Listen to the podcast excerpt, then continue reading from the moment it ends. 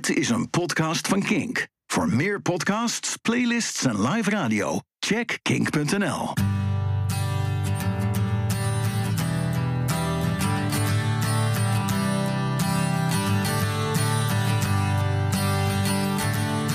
Waar waren we ook alweer gebleven? Postpunk was in de jaren 80 verdrongen door hip-hop, house, synthpop en de opkomst van grote sterren als Michael Jackson, Prince en Madonna. Zoals met veel trends in de jeugdcultuur op het gebied van mode en muziek zien we vaak herbelevingen ervan iedere 20 jaar.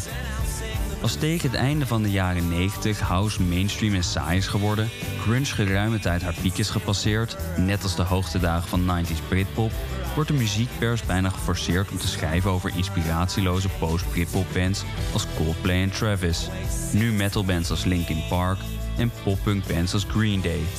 Bands die maar weinig van doen hebben met het streven naar een unieke, vernieuwende sound. Rock ligt wereldwijd op zijn gat. Zeker als we kijken naar de hitlijsten. De smeulende underground rock scenes van New York, Detroit en San Francisco laaien langzaam op. Als zij proberen een tegengeluid te bieden waarbij ze terugkijken naar eerdere tijden.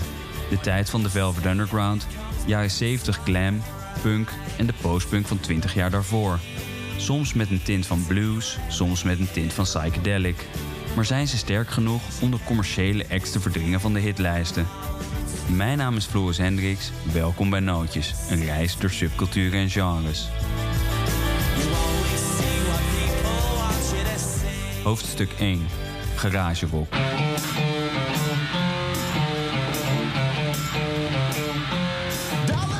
In het noorden van de Verenigde Staten, in de staat Michigan, ligt de stad van de zogenaamde Big Three: General Motors, Fiat Chrysler en Ford.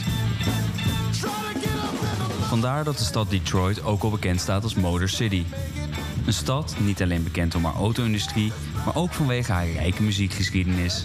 Of het nu gaat om Detroit Blues uit de jaren 40 met John Lee Hooker, Motor City R&B jazzsterren uit de jaren 50 en 60, zoals Nolan Strong en Donald Byrd, de hoogtedagen van Motown met Michael Jackson, Diana Ross, Gladys Knight en Marvin Gaye, protopunk van garage rockbands als MC5 en The Stooges, glam rock van Suzy Quattro, heavy metal van Alice Cooper, underground hardcore 80s punk, de geboorteplaats van techno met DJ's als Jeff Mills en Derek May, of jaren 90 rappers als Eminem, D12, Royce the 59 en superproducer Jay Dilla.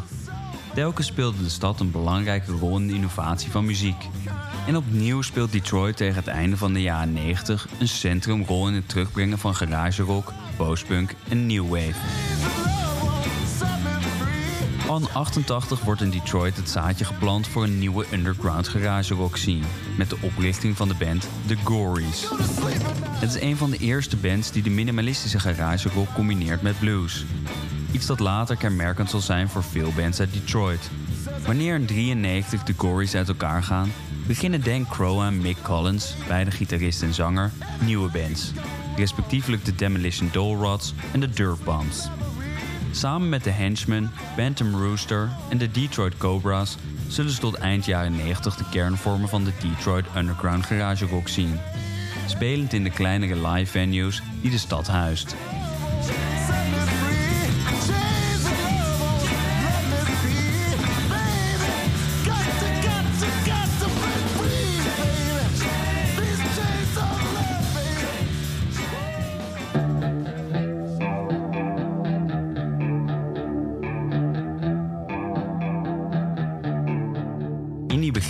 Wordt de muziekscene gedomineerd door grunge.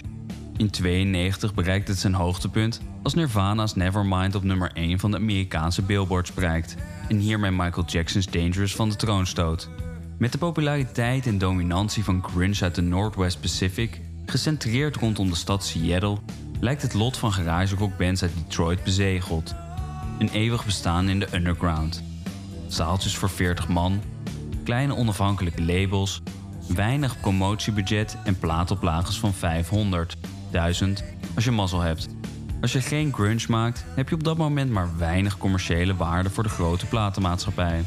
Beknibbelen, een bijbaan en geduld moesten ze hebben. Want het zou nog 9 jaar duren voordat een jongen genaamd John Anthony Gillis hier verandering in zou brengen.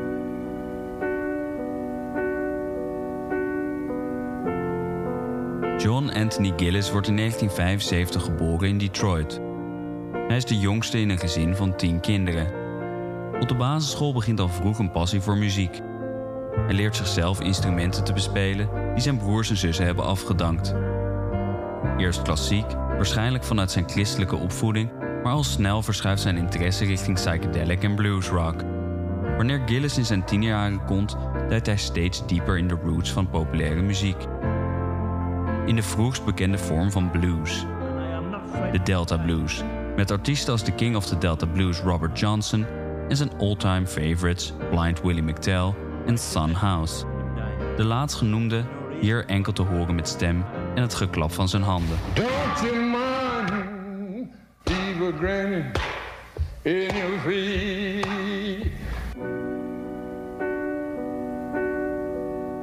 Een jaar nadat Gillis zijn opleiding als stoffeerder heeft voltooid, begint hij op 19-jarige leeftijd zijn eigen stoffeerdersbedrijf, Third Man Upholstery.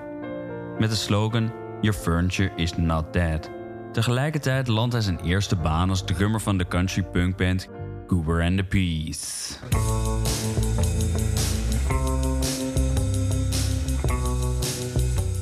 De band heeft voordat Gillis zich bij hen voegt kleine succesjes geboekt. Waaronder positieve kritieken naar aanleiding van hun optreden op Austin's grootste festival, South by Southwest. En het verzorgen van het voorprogramma van grote namen als de Red Hot Chili Peppers, Nick Cave en The Bad Seeds en niemand minder dan Bob Dylan. Maar van een echte doorbraak kan je niet spreken. In de twee jaar dat Gillis bij de band zit, spelen ze met name kleinere venues in de staten Ohio en Michigan. Tot de band in 96 alweer ophoudt te bestaan en stoffeerder Gillis op zoek moet naar een nieuwe band. Gillis, roepnaam Jack, is inmiddels getrouwd met zijn high school crush Mag. Hij heeft haar achternaam aangenomen en gaat sindsdien door het leven zoals wij hem vandaag de dag kennen: Jack White. Hij wordt vrij snel na het opbreken van Goober and the Peas opgevangen in de garage rock scene van Detroit. S'avonds treedt hij afwisselend op in bands als The Go, The Henchmen en zijn met Dan Miller van Goober and the Peas opgerichte band Two Star Tabernacle. Terwijl hij overdag nog steeds werkt als stoffeerder. Hij wordt een steeds bekender persoon in de scene en speelt naast drums, gitaar en bas. En ook iemand anders in huizen White begint muzikaal te worden. Zijn vrouw Mag leert drummen iets wat hem niet ongeroerd laat. In 2005 zag Jack hier het volgende over tegen Rolling Stone magazine. Toen ze met mij begon te drummen, gewoon simpel, op een van de tom-toms, voelde het bevrijdend, verfrissend. Er zat iets in dat mijn ogen opende. De opmerking van Jack heeft verdomd veel weg van de doe-het-zelf mentaliteit van punk en postpunk bands. Jack besluit naast zijn andere bands en stoffeerdersbedrijf een nieuwe band te beginnen. Dit keer met zijn vrouw Mag. Meerdere namen voor het duo passeren de revue. Hun keuze valt uiteindelijk op een combinatie van hun achternaam White en Mag's voorliefde voor pepermuntsnoepjes met een rood-witte swirl. Oftewel, de White Stripes. De stoffeerder en zijn vrouw zullen in een aantal jaar Detroit opnieuw op de kaart zetten als het gaat om rock. En de stad haar geuzennaam teruggeven die haar ooit toegekend was door de band Kiss.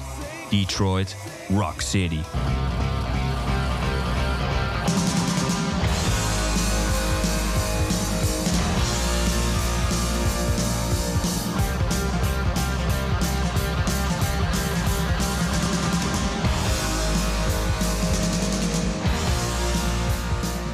Gold Dollar. Een bar die tussen 56 en 88 voornamelijk bekend stond om zijn dragshows, heeft in 96 een nieuwe eigenaar gekregen. Het loodsachtige gebouw dat dateert uit 1930 ligt net buiten downtown en heeft door zijn uiterlijk meer iets weg van een loose stripclub uit de Sopranos. De nieuwe eigenaar wil af van het oude imago. Hij verandert de koers en begint live muziek te boeken.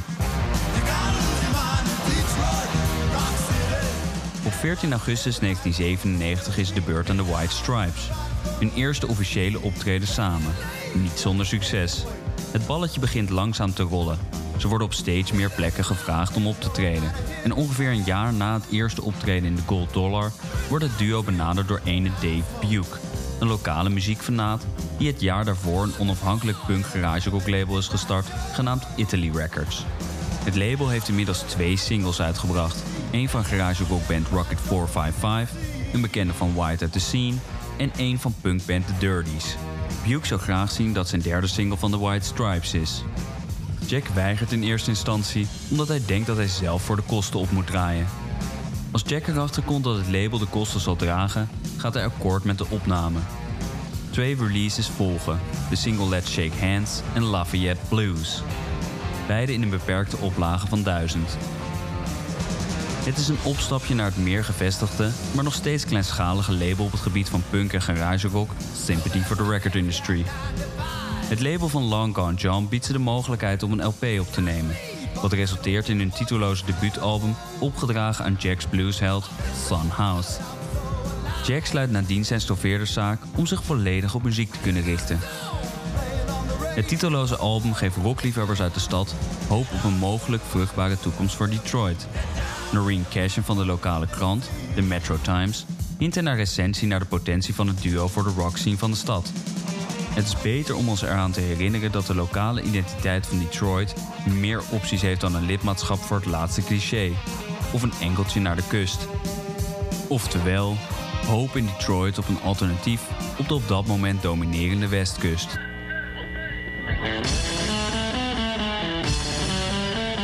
Het drumwerk van Mac is vergelijkbaar met dat van Mo Tucker en postpunkbands uit de jaren 70 en 80. Eenvoudig, aanwezig, waar backers vermeden worden. Terwijl Jack grootse blues riffs laat horen op een lo-fi garage rock-achtige manier.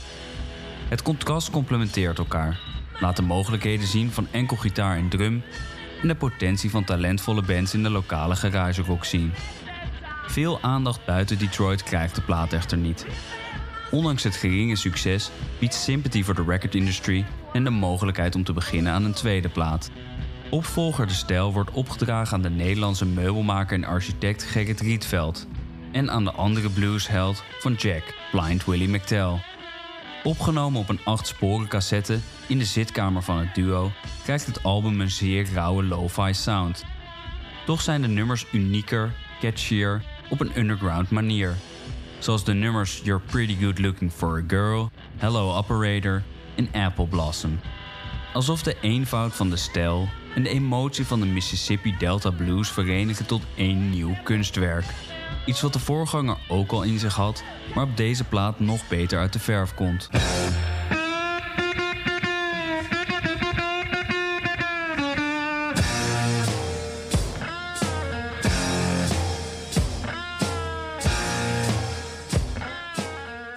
Thuis is echter minder symbiose.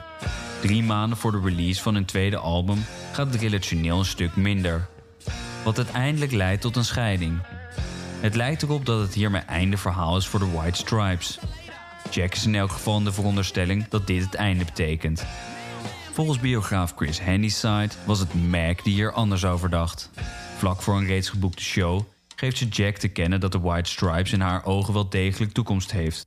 Een belangrijk moment voor rock en een belangrijk moment voor de Detroit garage rock scene. Al is de wereld in 2000 nog niet klaar voor de White Stripes. De plaat krijgt relatief weinig aandacht van het grote publiek. Het zou nog twee jaar duren voordat er recensies komen zoals deze in 2002 op de invloedrijke muziekblog Pitchfork, naar aanleiding van de reissue van een derde plaat White Blood Cells. Getuigen zijn van White Blood Cells en vervolgens de stijl en vervolgens het titelloze debuut is vergelijkbaar met het kijken naar de nog niet ontwikkelde foto waarmee de film Memento's achteruitlopende boog begint. De luisteraar kan horen hoe de band met elke release naar grootsheid sprong.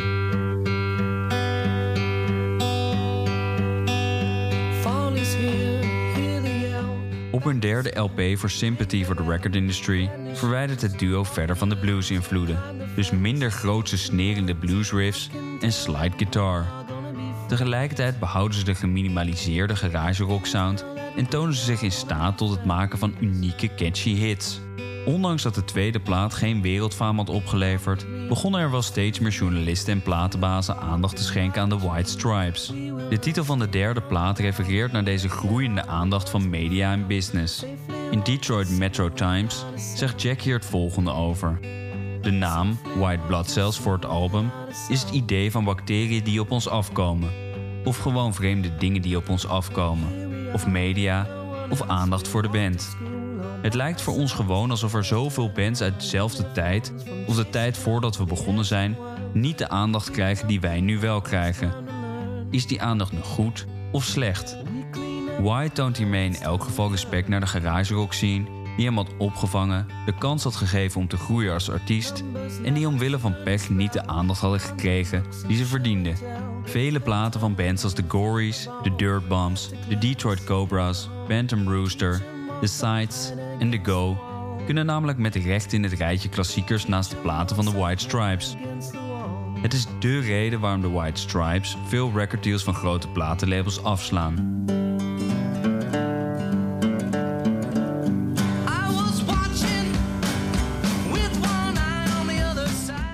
Uiteindelijk gaan ze toch na veel onderhandelingen in zee met V2. Weliswaar onder strikte voorwaarden. Het is een ronduit ongebruikelijke deal waarbij de White Stripes eigenaar blijven van de masteropnames en V2 de distributie mag verzorgen van alle acts die bij Jack's in 2001 opgerichte label Third Man Records tekenen. Directeur van V2, Andy Gerson, noemt het ook een ongebruikelijke deal. Hij zegt er het volgende over tegen Billboard. Het ding om dit met Jack te doen is dat hij een ongelooflijk getalenteerde muzikant is en een ongelooflijk getalenteerde producer. Dus een geweldige resource.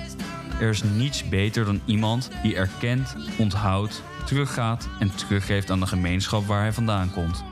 Het is wat de heruitgave in 2002 van White Blood Cells op het grote label V2 maar deels teweeg brengt voor Detroit. Kort hierna zullen we zien dat rond 2002 de strijd om de nieuwste, heetste band een strijd is die wereldwijd wordt gestreden. Met de heruitgave van het album White Blood Cells bereiken Mac en Jack in elk geval de Amerikaanse hitlijsten. En de single I Fell in Love with a Girl is een wereldwijde hit met zijn bekende Lego videoclip.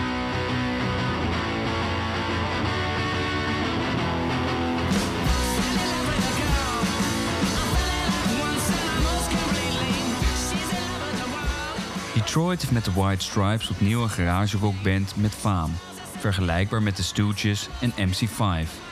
Wanneer de band in het jaar erop met een volgende plaat Elephant komt, stijgt de band verder naar de top. De eerste single is een van de anthems van de jaren 0. Er is niemand van die generatie die het nummer met misschien wel het beste basloopje aller tijden niet kent. Seven Nation Army zorgt ervoor dat de White Stripes meedoen met de grote der aarde.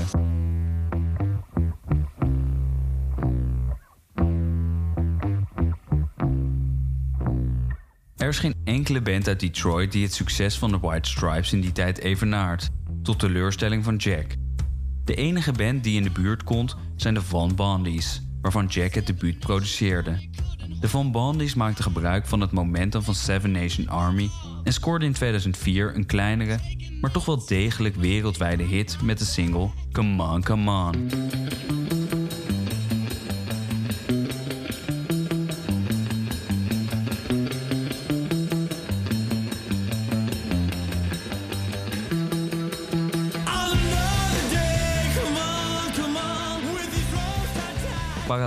Detroit maakte New York ongeveer dezelfde ontwikkelingen door.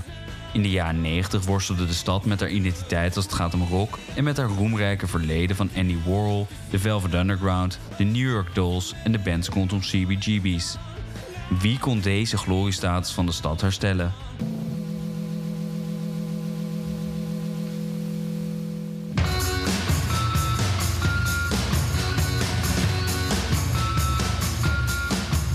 Ruim 360 kilometer verwijderd van New York speelt een vijftal heren in een ska-band genaamd de Ignobles.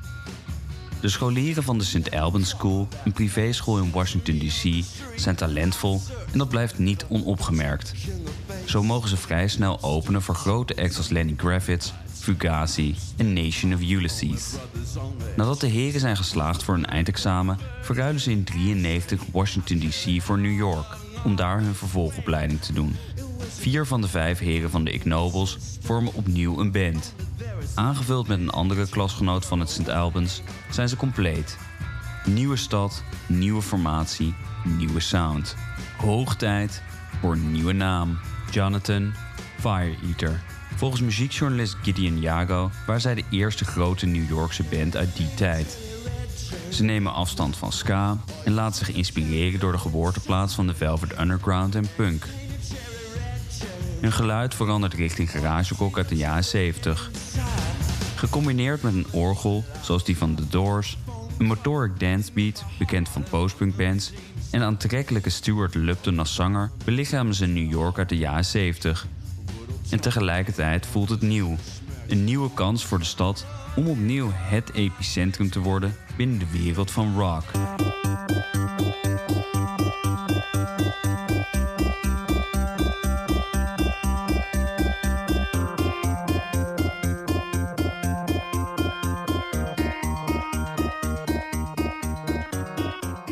Vrij snel krijgt de band een residency in The Cooler, een club in het Meatpacking District van Manhattan.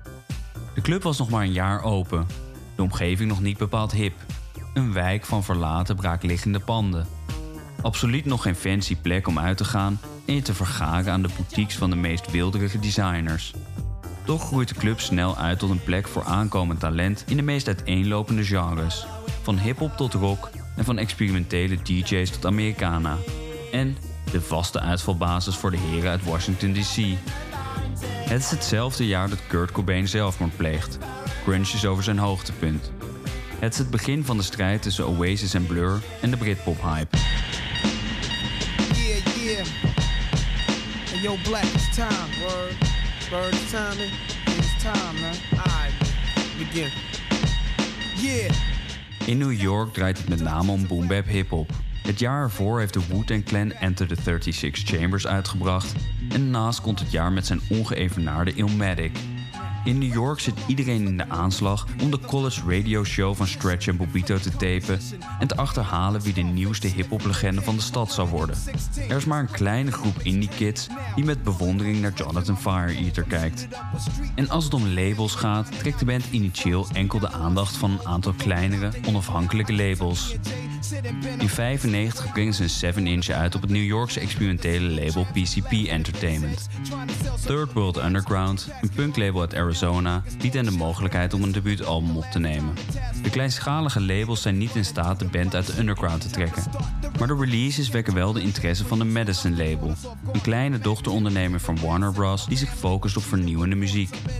Eerder brachten ze singles uit van Moby en The Prodigy. Niet de eerste de beste nieuwkomers dus. Motorcycle slip in the mud now, the. De Madison label regelt een goede studio, waardoor de sound van de band beter uit de verf komt. Het levert een goed geproduceerde EP op.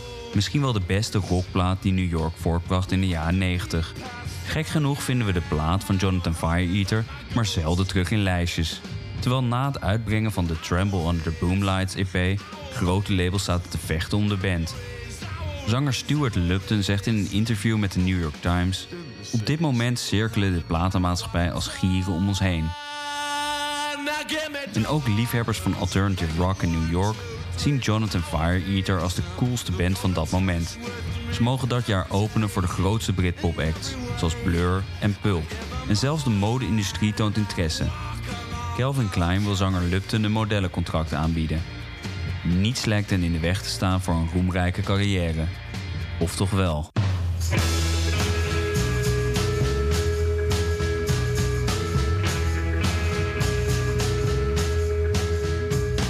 Het boegbeeld van de band, de niet-muzikale maar aantrekkelijke zanger Lupton, heeft een ernstige drugsverslaving opgebouwd. Je kan geruststellen dat hij een junk is. Een contrast met de rest van de band, die zich afzijdig houdt van harddrugs. Het vormt een tweedeling in de band. Hij tegen de rest. Wanneer de band tekent bij het grote label DreamWorks, maken ze zich op voor de grote doorbraak. Maar werken met een man die slecht functioneert en dit ook nog eens probeert te verbergen is lastig. Het resultaat is niet slecht, maar lost zeker niet de hoge verwachtingen in. Een single ontbreekt, net als de motivatie van Lupton om op te treden en het album te promoten. Na een optreden in 98 in Central Park zijn de gemoederen tussen Lupton en de bandleden zo hoog opgelopen dat ze besluiten te stoppen. De situatie is gewoonweg onwerkbaar geworden. De heren werden in december het jaar ervoor door de LA Times nog omschreven als misschien wel de meest gehypte jonge groep waar niemand ooit van gehoord heeft. De beschrijving van hun concert in de Troubadour door de krant beloofde veel. Een donker, vreemd en onconventioneel quintet uit New York City, door Favissa orgel aangedreven, Stones meets Velvet Underground geluid. Maar voordat iedereen van hen gehoord had, eindigde het verhaal door de onwerkbare situatie met Lupton. Ondanks het feit dat het avontuur voor Jonathan Fire Eater hier ophield, heeft de band het vonkje van de bougie ontstoken voor New York. Ze hebben de stad het zelfvertrouwen gegeven dat het nodig had om te laten zien dat het wel mogelijk is, ook in hun stad. De stad van Annie Warhol en de Velvet Underground, van de New York Dolls en de New York City punk scene om CBGB's. Andere bands die geweldige platen hebben uitgebracht in die tijd en ook zeker een bijdrage hebben geleverd aan de vroege New York rock scene zijn de Mooney Suzuki, The Rapture, Pony en Six Finger Satellite. Maar wie zou werkelijk plaatsnemen achter het stuur om de auto in beweging te brengen zonder de motor te laten afslaan?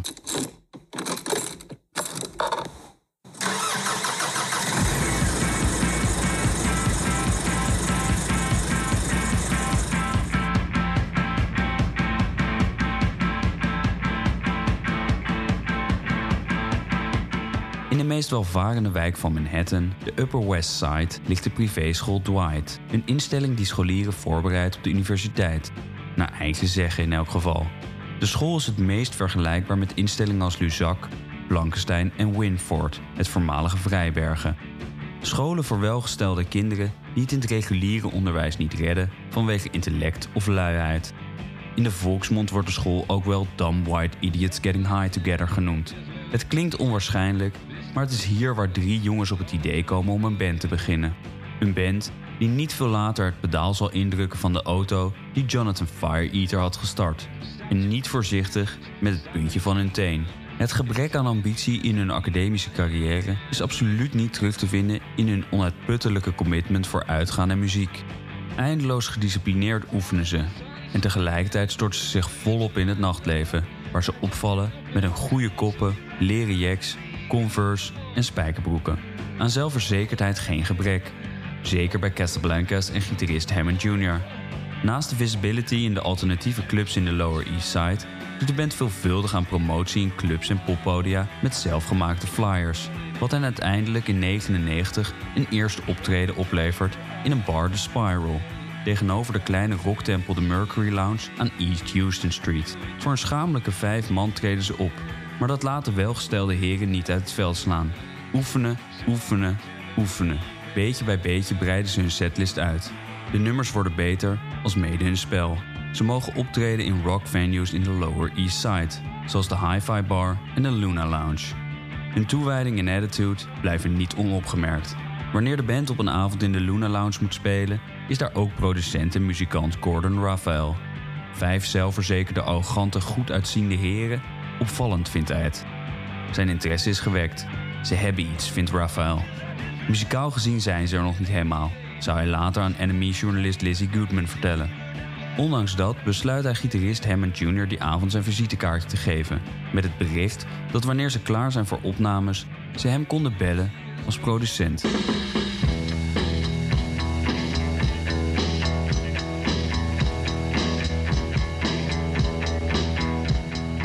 Niet veel later, in november 2000, kruipt de band de transporterraamstudio van Raphael en zijn compagnon in om drie nummers op te nemen wat de Modern Age EP zal worden. Samen met Raphael perfectioneeren ze hun sound. Uitgeklede garagerock zoals de Velvet Underground met een lo-fi catchy sound, die dicht bij een jaren 90 voorbeeld Guided by Voices ligt. Een band die British Invasion rock van onder andere de Beatles in een progressive tijd van Sgt. Pepper transformeert in een jaren 90 lo-fi parel zoals een magnum opus uit 94 P1000. Verder zien we mechanische drumpatronen en leidende basloopjes, zoals deze werden gebruikt in de jaren 70 en 80 voor postpunk. Textueel wijdt Casablanca zich het meest tot het leven van de jeugd in New York. Relaties, seks, uitgaan en confrontaties met de autoriteiten. Na de opname van de Modern Age EP gaat alles opeens in de hoge versnelling voor de Strokes.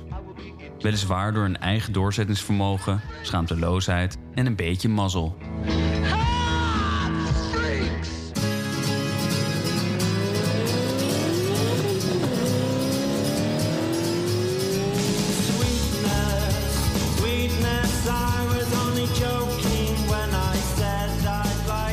Vlak na de opnames ontvangen Matt Hickey en Ryan Gentles, boekers voor de Mercury Lounge, een demo ze ontvangen maandelijks ontelbaar veel demo's van bands die hun hoop hebben gevestigd op een boeking.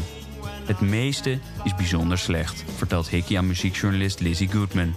Maar toen was daar opeens de Modern Age EP met het volgende briefje erbij. Hey, wij zijn de Strokes. We komen uit New York. We speelden eerder in de Spiral, maar die is afgebrand. Dus ik denk dat we in de Mercury Lounge moeten spelen. De heren zijn onder de indruk van het geestige briefje. Maar niet alleen daarvan. Wanneer ze de EP opzetten, zijn ze omvergeblazen. Ryan Gentles is zelfs zo enthousiast dat hij ze verder wil helpen. In het boek Meet Me in the Bathroom vertelt hij het volgende hierover. Ik wilde ze heel graag helpen, dus begon ik de EP rond te sturen. Ik had nog gevraagd, geef me 50 exemplaren. Dat deden ze niet, dus heb ik zelf 50 exemplaren gemaakt in de Mercury Lounge. En ben begonnen met het versturen van die exemplaren. De telefoon begon te rinkelen. Wie is deze band die je me hebt gestuurd? Ik wist dat ik ze tof vond, maar ik had geen idee of iemand anders er ook maar een fuck om zou geven. Het was uiteindelijk Matt Hickey die zei dat ik het naar Jeff van Rough Trade moest sturen.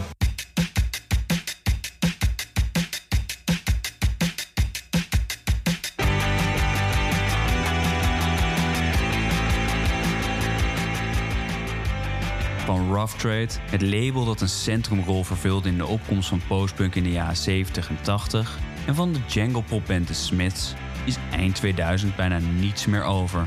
Er zijn op dat moment wel plannen om het label nieuw leven in te blazen.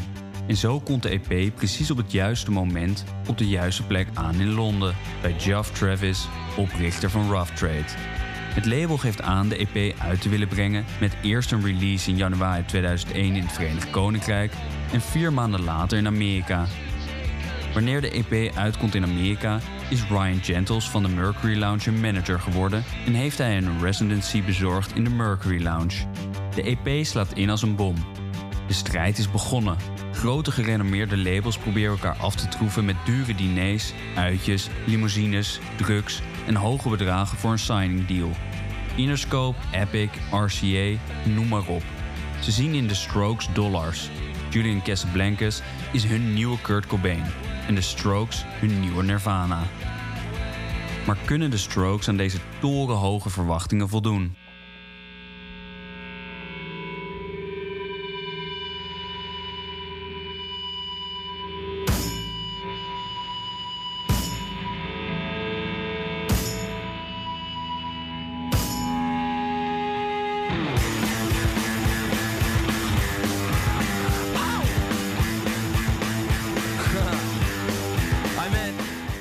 Februari en maart van dat jaar toeren ze door de Verenigde Staten als voorprogramma van de post-Britpop-band The Doves. Hun droom komt uit wanneer ze daarna vijf keer mogen openen voor hun favoriete band Guided by Voices. En met het geld dat ze verdienen aan een publishing deal kunnen ze eind maart alvast beginnen aan hun debuut. Voordat ze überhaupt getekend hebben bij een van de grote labels. Ze gaan terug naar de studio, naar de vertrouwde transporterraamstudio van Gordon Raphael, waar het muzikaal zo mee klikte. In een kleine twee maanden nemen ze hun debuutplaat Is This It op. Alles staat klaar voor een grote doorbraak. De plaat is af, ze hebben inmiddels getekend bij RCA en een uitgebreide wereldtour staat gepland. Stap voor stap wordt de plaat uitgebracht naarmate hun wereldtour vordert. Een keuze van het label. En zo is in juli Australië aan de beurt en in augustus Japan en de UK. Terwijl ze hier immense populariteit vergaren met topposities in de hitlijsten nummer 5 in Australië en nummer 2 in de UK, moet ze in New York nog even wachten. De release datum voor de LP in Amerika staat gepland op 11 september 2001. Een dag die uiteindelijk niet de geschiedenisboeken in zou gaan als de Amerikaanse release date van Is This It. This is as close as we can get to the base of the World Trade Center. You can see the firemen assembled here, the police officers, FBI agents, and you can see the two towers. A huge explosion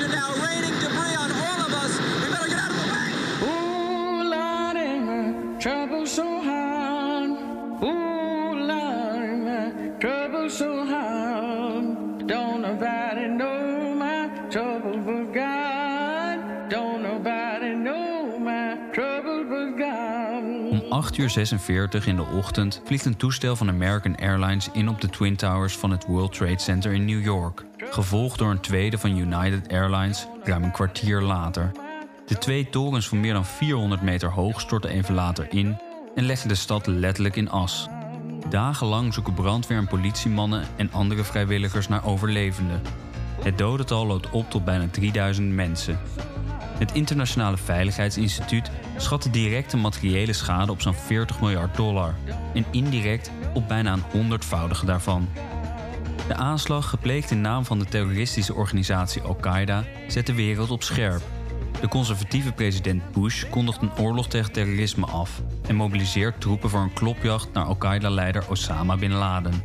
Om de markt weer terug te laten veren, kondigt de regering een grootschalige belastingverlaging in, gecombineerd met een grote renteverlaging vanuit de centrale bank.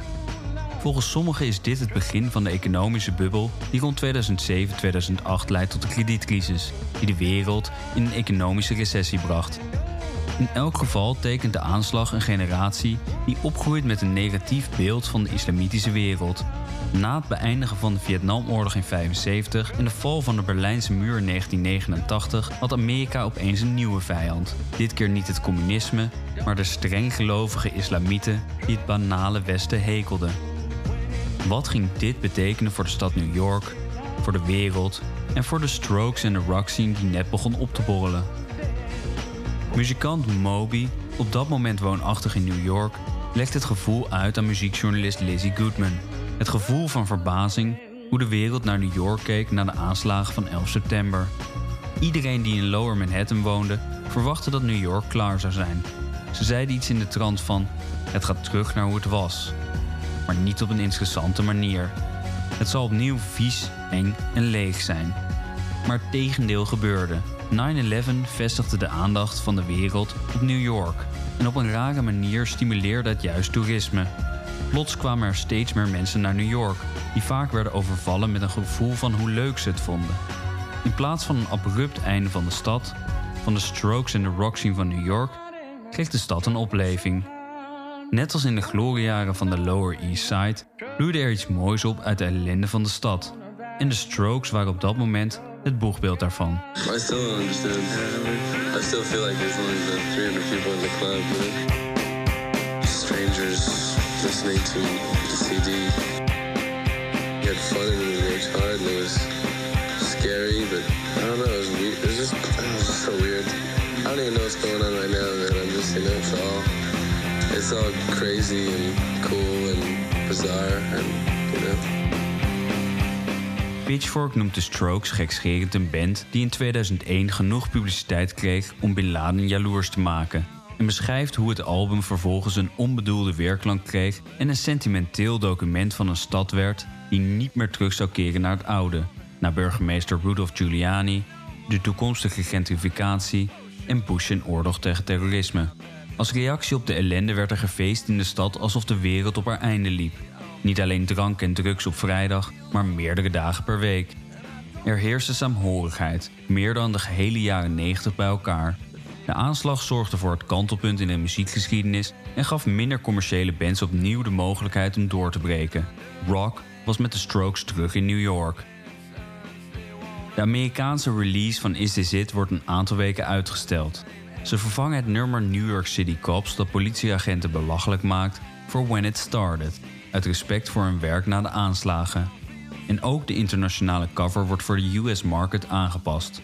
Van een naakt vrouwelijk achterwerk naar een kleurenfoto van een bellenvat, waar subatomaire deeltjes zichtbaar gemaakt kunnen worden, zodat ook conservatieve verkooppunten in Amerika de plaat zouden aanbieden. Als de plaat op 9 oktober uitkomt, stijgt deze snel op de US Billboard Top 200 en bereikt uiteindelijk nummer 33. Enigszins teleurstellend als men de hype in ogenschouw neemt, maar een prestatie in die tijd voor een garage rock postpunk plaat. In retrospect is het dé plaat van het decennium, zeker als het gaat om de muzikale impact en de manier waarop de plaat deuren heeft geopend voor andere bands. Aan het eind van het decennium wordt het album door veel recensenten dan ook logischerwijs geschaard onder de beste albums van de jaren 0. NME noemt het album de beste plaat van het decennium. Rolling Stone plaatste het album op nummer 2, net onder Kid 1 van Radiohead. En ook Pitchfork geeft de plaat erkenning door het op nummer 7 van de 200 beste albums van de jaren 0 te zetten. Maar wat maakt Is This It nu zo goed?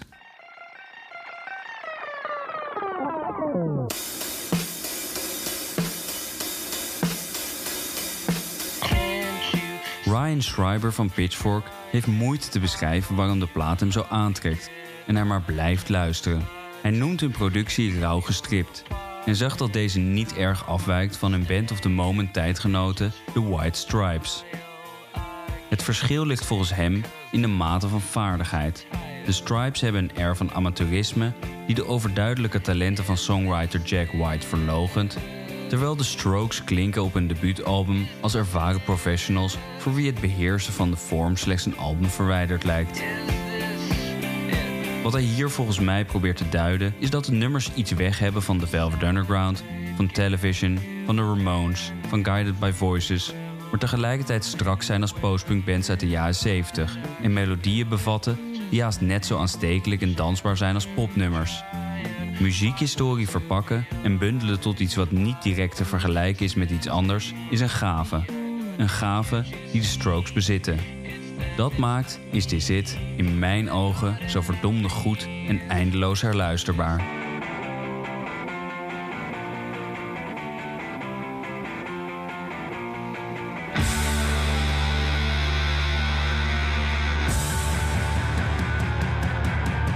...2002. De Strokes en de White Stripes, beide getekend bij een groot label... besluiten de krachten te bundelen in een mini-tour. Twee optredens in New York, twee in Detroit... Maar niet alleen in Amerika is een herbeleving aan de gang van garagerock en postpunk. Ook in Zweden en Australië winnen garagerockbands terrein, met respectievelijk de Hives en de Vines. Het zijn deze vier bands die te boek gaan als de voorhoede van de zogenaamde postpunk revival van de jaren nul. Ook wel bekend onder de naam garagerock revival, new wave revival of new rock revolution. Waar gestripte rock opnieuw een basis vormt en de experimentele drift zijn weergaan niet kent. Het is de tijd van leren jacks, skinny jeans, Converse All-Stars, witte riemen en warrig haar. Een jaar na 9-11 wijdt Rolling Stone magazine een groot artikel over het wereldwijde fenomeen van deze herbeleving. Met op de cover een foto van de Vines en de tekst Rock is back. Hoofdstuk 2. De postpunk revival in New York.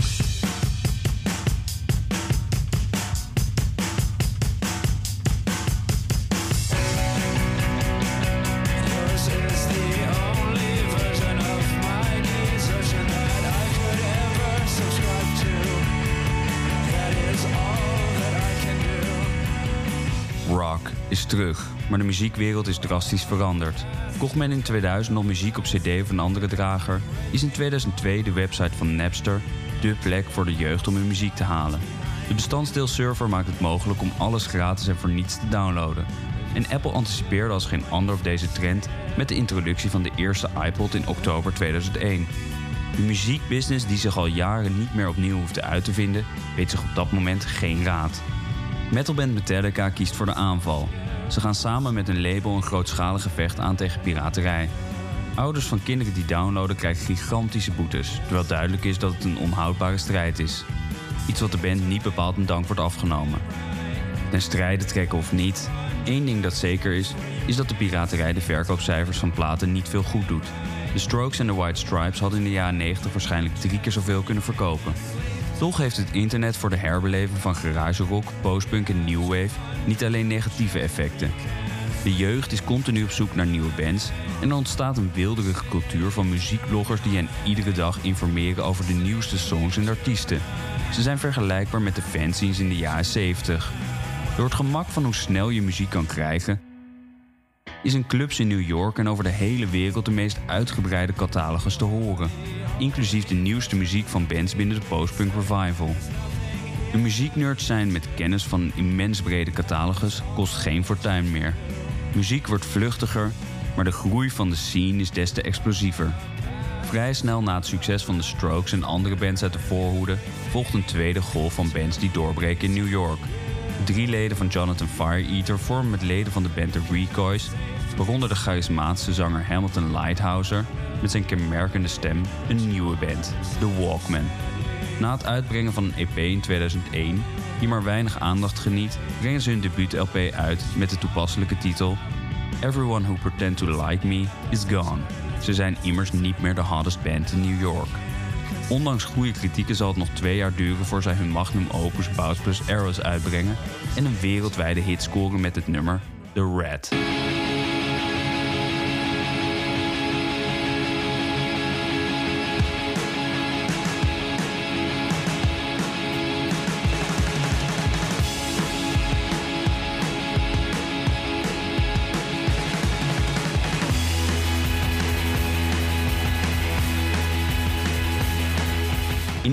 Periode rond 2001 brengen bands als de Yeah Yeah Yeahs, Interpol, The Rapture en Liars een EP of album uit in New York.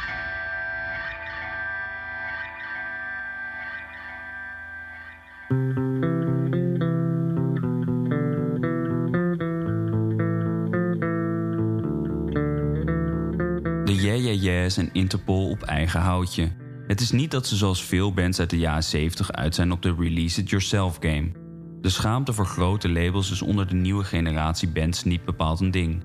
Het probleem in 2001 is simpelweg nog het gebrek aan interesse van grote labels voor garage rock en postpunk bands. Die barst pas los na het succes van de Strokes en de White Stripes.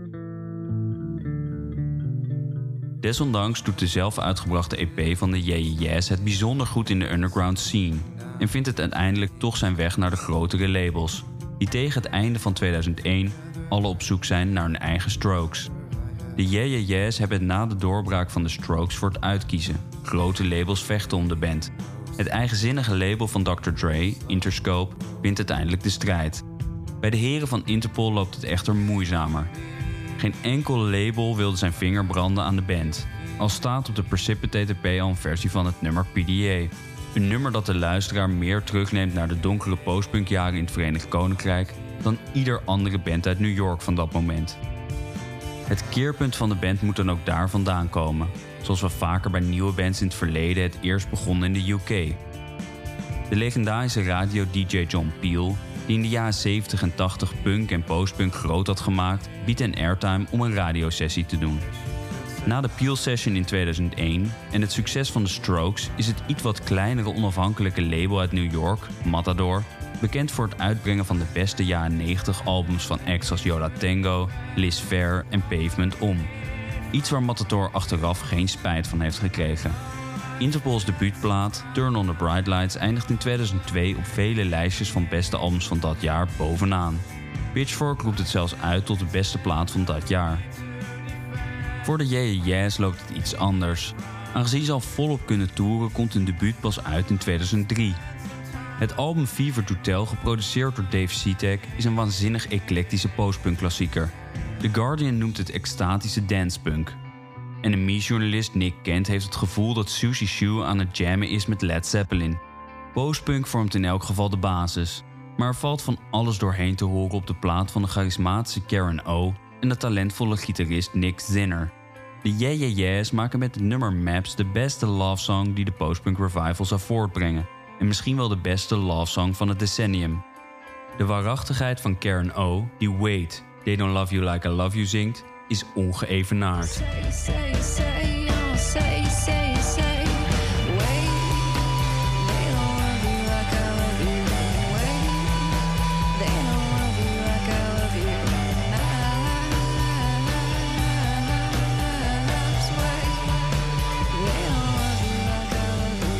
Net als Interpol neemt de band Liars je mee terug naar postpunk uit het Verenigd Koninkrijk. Met hun debuut They Threw Us All in a Trench en Stuck a Monument on Top nemen ze de luisteraar mee terug naar Leeds, naar Gang of Four en Delta 5. Ritmisch hoekige gitaren, afgewisseld met drum, maar met een sausje van jaren 80 noise rock, waardoor het minder funky klinkt. Met een 8.1 en een 8 uit 10 van respectievelijk Pitchfork en Enemy heeft de band zijn plek in de New Yorkse scene verdiend. Echt doorbreken doen ze niet, zoals de Strokes, The Walkmen, de Yeah Yeah Yeahs en Interpol. Maar een trouwe schare fans bezit de band tot op de dag van vandaag. Naast deze bands die in 2002 een weg vonden naar een groter publiek, ontstaat een nieuwe sound van bands die garage rock en postpunk weten te vermengen met dance music. En hiermee een grote impact maken op de sound van andere bands binnen de postpunk revival. Het meesterbrein achter deze sound is de excentrieke Einzelganger James Murphy. Hoe kwam het dat deze muzieknerd, die initieel dance music letterlijk haatte, toch de man werd die uiteindelijk dit genre zou mixen met postpunk en garage rock en de kijk van indie kids op electronic dance music hiermee voorgoed zou veranderen? Hoofdstuk 3. Indie kids gaan los op dance-infused indie rock.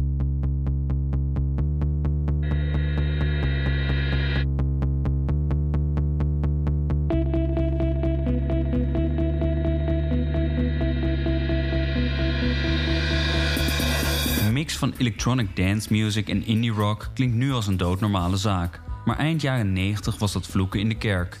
Zeker voor de geobsedeerde muzieknerd en rockliefhebber James Murphy. Hij hield van de Smiths, van Bowie, van The Fall. Acts die in die periode absoluut niet gewaardeerd werden in New York. Er waren geen clubs waar Murphy los kon gaan in het weekend op zijn favoriete platen. In plaats van het roemruchte verleden van de stad te eren, werd er slechte, uitgekoude house gedraaid. Ik was alleen in mijn stad, zegt James Murphy later tegen muziekjournalist Lizzie Goodman. Hij is op dat moment die bedweter die bij ieder dansnummer het sampletje kan noemen van de oorspronkelijke rockband. En het daarmee afdoet als een simpele rip-off. Waar is de liefde gebleven voor de classics uit de jaren 70 en 80? Eind jaren 90, rond 2000, bereikt Electro Clash New York. Een combinatie van new wave synthpop en techno. De Electro Clash act Fisher Spooner houdt een eerste performance art slash optreden in een Starbucks in Brooklyn. Daarnaast poppen er langzaam een aantal kleine feestjes op in bars in New York, waar indie kids aan hun trekken kunnen komen. Georganiseerd door onder andere Dominique Keegan. Het zijn mensen die ophouden met klagen, maar een poging wagen om iets te creëren wat ze missen in hun stad. Op de feestjes wordt geen house gedraaid, zoals in de andere clubs, maar een interessante mix van stijlen. Krautrock kan afgewisseld worden met Stevie Wonder en CBGB-bands met postpunk van Public Image Limited.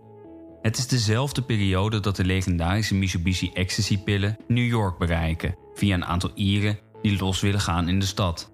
Verhaal gaat dat deze pillen housemuziek opnieuw een boost hadden gegeven aan het einde van de jaren 90 in Europa. Nu ging de drugs opeens rond onder de jeugd, die in het beginsel maar weinig van doen had met elektronische muziek, maar een voorkeur bezat voor garage rock, postpunk en new wave. Wat voor effect had de drugs op deze indie kids? somebody else was kind of playing the records that I was playing. Like nobody else was playing the records I was playing. That was like my thing. And I got really mad and I got really defensive. And I was just like, what the heck, you know, that's mine. I, what the, who the hell is this? Some 22 year old. In het boek van Lizzie Goodman, Meet Me in the Bathroom, vertelt de Britse Tim Goldworthy, DJ, producer en artiest in de trip-hop-formatie Uncle, dat toen James voor het eerst een van deze pillen nam, er een knop omging. Hij wilde winnen. Niet meer die slonsige rocker met een kleine studio in zijn appartement, maar een toonaangevend figuur binnen de muziekwereld. En dat zou gaan gebeuren met Goldworthy, waarmee het sinds die avond vriendschappelijk en muzikaal bijzonder goed klikte. Het producentenduo Goldworthy en Murphy is geboren.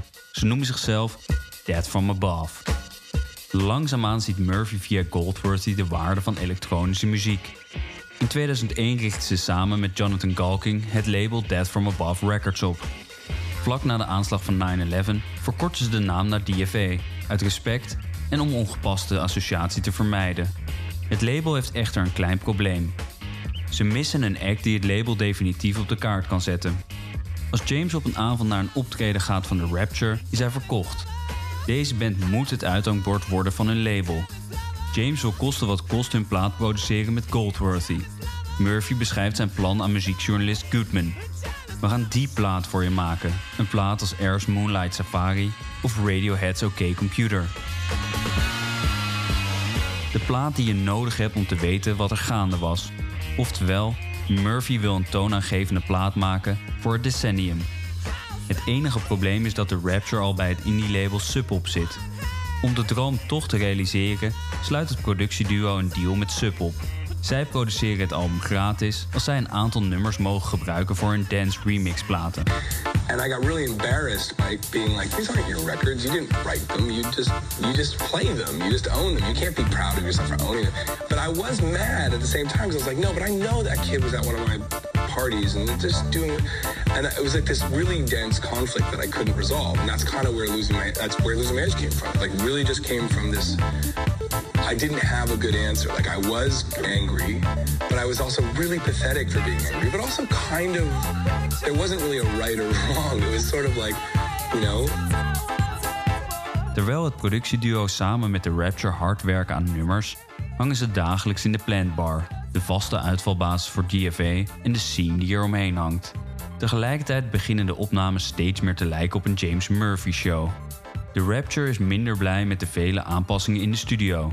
Te veel elektronica, te weinig band zoals deze in pure vorm klinkt.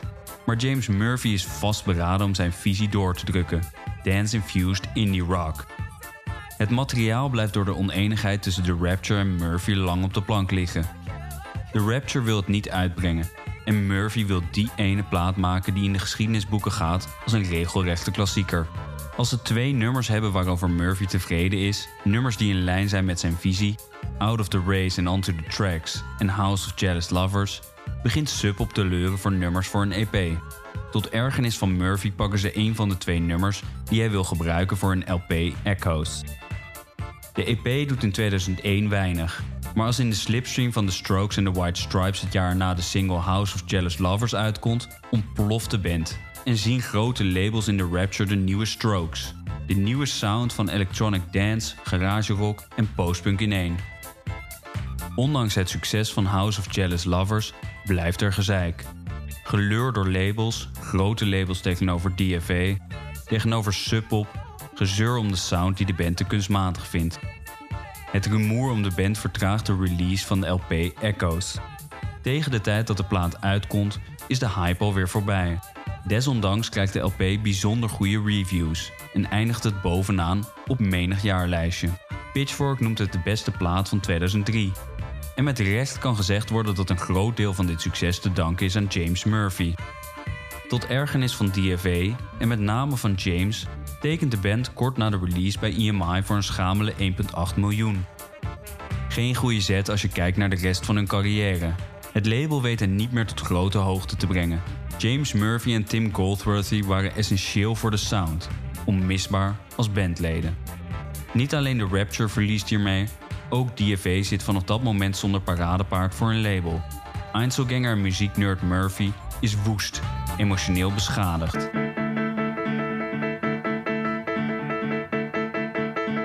De gesprekken tussen grote labels en The Rapture na het uitkomen van House of Jealous Lovers, de oneenigheden over de sound en het overlijden van zijn beide ouders in 2001 brengen Murphy in een donkere periode. Het enige dat hem op de been houdt is zijn eigen side project. In 2002 brengt hij twee succesvolle singles uit, waaronder de classic Losing My Edge. Toen de Rapture in 2003 tekende bij EMI, wist Murphy het zeker. Wat begon met de Rapture, zal hij zelf afmaken. Hij zou zich niet meer in zo'n afhankelijke situatie laten komen. Hij zal voortaan de zang, de muziek, de productie, de uitvoering, alles op zich nemen. Vanaf dat moment ligt zijn focus volledig op zijn legendarische project LCD Sound System. Na een veelvoud aan singles komt hij in 2005 met zijn titelloze debuutplaat met de monsterhit Daft Punk is Playing at My House. Gevolgd in 2007 met het legendarische Sound of Silver, waarbij Murphy indie kids laat dansen op een eindeloze loop op het nummer All My Friends.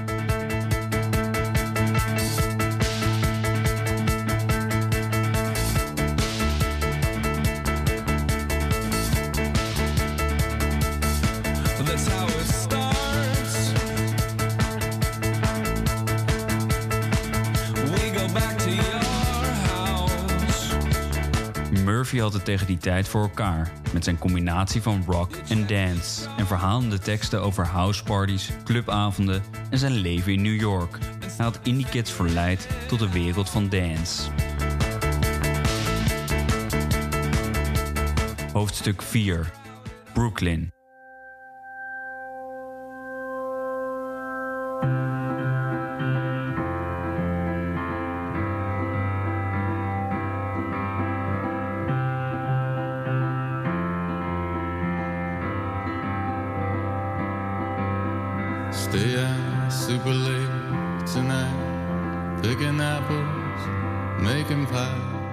keerzijde van de verhoogde vraag naar een stad en specifieke stadsdelen is de oplopende huizenprijs. Begin jaren 0 is de start van de enorme gentrificatie van metropolen, beginnend in New York. Zoals in de jaren 60 kunstenaars en muzikanten weggedrukt werden richting de Lower East Side door gentrificatie in Greenwich Village, verlieten nu veel kunstenaars en muzikanten Manhattan om zich te vestigen in Williamsburg en andere wijken in Brooklyn. Niet elke band of act bezat begunstigers of had het op een bepaald moment gemaakt zodat ze in Manhattan konden blijven, zoals de Strokes en James Murphy. Clubavonden en feesten verplaatsten zich steeds meer naar Brooklyn. Met name de clubavonden verzorgd door het DJ-duo The Misshapes werden legendarisch. Van huisfeest tot clubavond van 200 man, naar hoog bezoek van gevestigde artiesten als Michael Stipe van R.E.M. en Madonna. Brooklyn is halverwege de jaren 0 de nieuwe Lower East Side, een broeinest voor nieuwe bands. Dave Sitek, de producent van de Yeah Yeah Yeahs, keek na een aantal zelfreleases door met zijn band TV on the Radio. En ook bands als The National, The Hold Steady en LCD Sound System breken door in een derde golf van bands. Maar niet alleen in New York. In de rest van Amerika en de wereld zien we een grote aanwas ontstaan van bands. Hoofdstuk 5. Wat gebeurde er buiten New York en Detroit?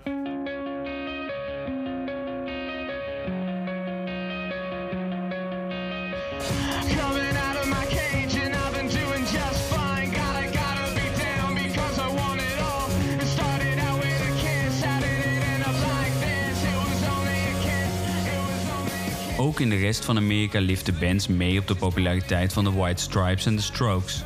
In Ohio en Nashville heb je garagerockbands met blues-invloeden, zoals de Black Keys en de Kings of Leon. In Vegas bereikt Brandon Flowers met de Killers de hitlijsten en in San Francisco wordt garagerock gecombineerd met neo-psychedelica met bands als de Black Rebel Motorcycle Club, Brian's Jonestown's Massacre en de Dandy Warhols. Neo-psychedelica, ook wel acid punk genoemd, is een genre dat voortkwam uit de Britse postpunk, waarbij de geest van hippie psychedelica wordt toegepast op modernere muziektechnieken. Meer echo en distortion op een basis van gestripte, eenvoudige garage rock of postpunk. Maar ook aan de andere kant van de oceaan, in het Verenigd Koninkrijk, zien we rond 2002 een scene opbloeien. Rough Trade had na het uitbrengen van de Modern Age van The Strokes de smaak te pakken. En gaf als eerste kans aan niemand minder dan de Libertines.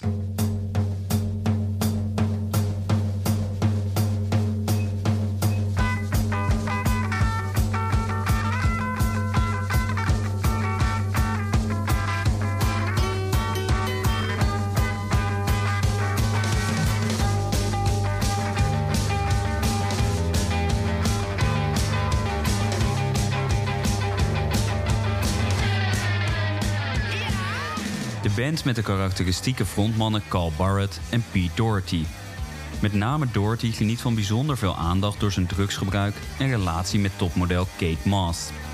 Na het succes van de Strokes krijgt de Libertines de mogelijkheid om in 2002 een debuutalbum uit te brengen op het label Rough Trade. De Libertines en de andere vroege garage rock en postpunk bands in de wereld ontwaren een regelrechte hype in het Verenigd Koninkrijk, die misschien nog wel groter is dan op ieder andere plek in de wereld. Niet dat al die bands doorbraken, maar het was niet bij te houden. In die tijd kwam er bijna iedere dag wel een aantal bij. De bekendste uit die tijd zijn Block Party uit Londen, Franz Ferdinand uit Glasgow en de Arctic Monkeys uit Sheffield. Postpunk was met de komst van de Libertines terug op het eiland. De plek waar het voor het eerst groot werd.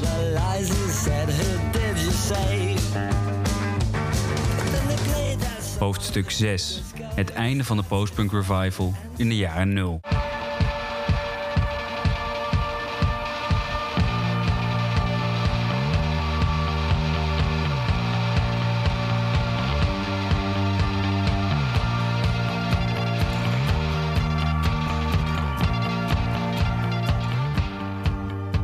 In 2007 zijn veel bands alweer gestopt, waaronder The Strokes. Het is de tijd van meer arty en complexere bands als Arcade Fire, Dirty Projectors en Yes Sayer, en later ook Vampire Weekend. Muziekjournalist Simon Reynolds noemt de scene van het einde van de jaren 0 ook wel Record Collection Rock. Een nieuwe generatie bands die opgegroeid is met het internet en grenzeloze toegang tot alle stijlen van muziek. In de stijl van hip-hop producers gebruiken ze muziek in de volledige breedte, om deze vervolgens als een soort samples in een fusion-stijl te gieten.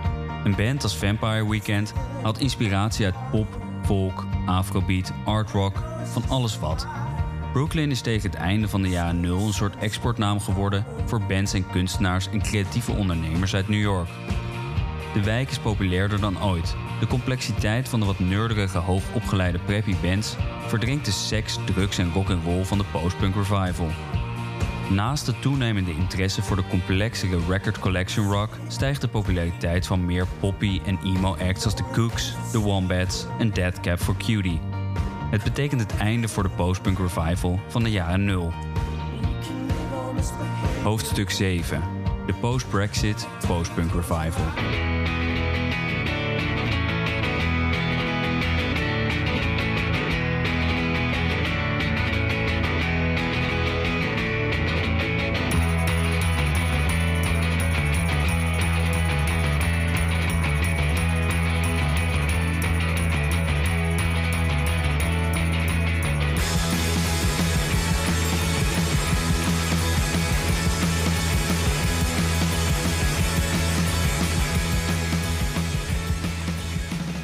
Enkele bands na, zoals Proto Martyr, Preoccupations en Ice Age, is er tussen 2007 en 2019 maar weinig postpunk te horen. Als Brexit het Verenigd Koninkrijk verdeeld en verontwaardigd achterlaat, volgt een stortvloed aan bands die hun onvrede kwijt moet. NME spreekt in 2019 over Crankwave. Twee jaar later schrijft Matthew Perpetua van het Amerikaanse radiostation NPR een stuk over de zogenaamde post-Brexit New Wave. Een definitieve bevestiging vanuit de muziekjournalistiek van een nieuwe postpunk herbeleving, die qua stijl het meest gelijkend is aan The Fall, de band uit Manchester van Marky E. Smith. Braadachtige zang, motoric beat, ritmisch hoekig gitaarwerk en veelal zeer, zeer duister.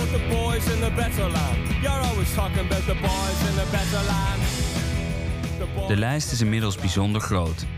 Niet dat ze de hitlijsten bestijgen zoals in de jaren 0, maar liefhebbers kunnen hun ogen uitkijken. Het zijn geen headliners op festivals, maar ze hebben een groot aandeel in de line-up. Bands als Squid, Dry Cleaning, Shame, Courting, Sleaford Mods, Yard Act, The Cool Greenhouse, Home Counties, Billy Nomads, Legs, Fontaines DC, Working Men's Club, Backcountry New Road, Idols. Ieder festival van Glastonbury tot Lowlands heeft meerdere van deze bands opgenomen in hun programma in 2022. Zelfs No Wave is terug in een nieuwe vorm met de heren van Black Midi. Of de scene zo groot zal worden dat het een wereldwijd mainstream fenomeen wordt en de aandacht trekt van grote labels, is nog maar de vraag. De tijd zal het leren. Bedankt voor het luisteren en het maken van de reis door het genre postpunk. Geniet nu van dit geweldige nummer uit de post-Brexit postpunk revival, More is Less, van de heren uit Dublin, de Murder Capital.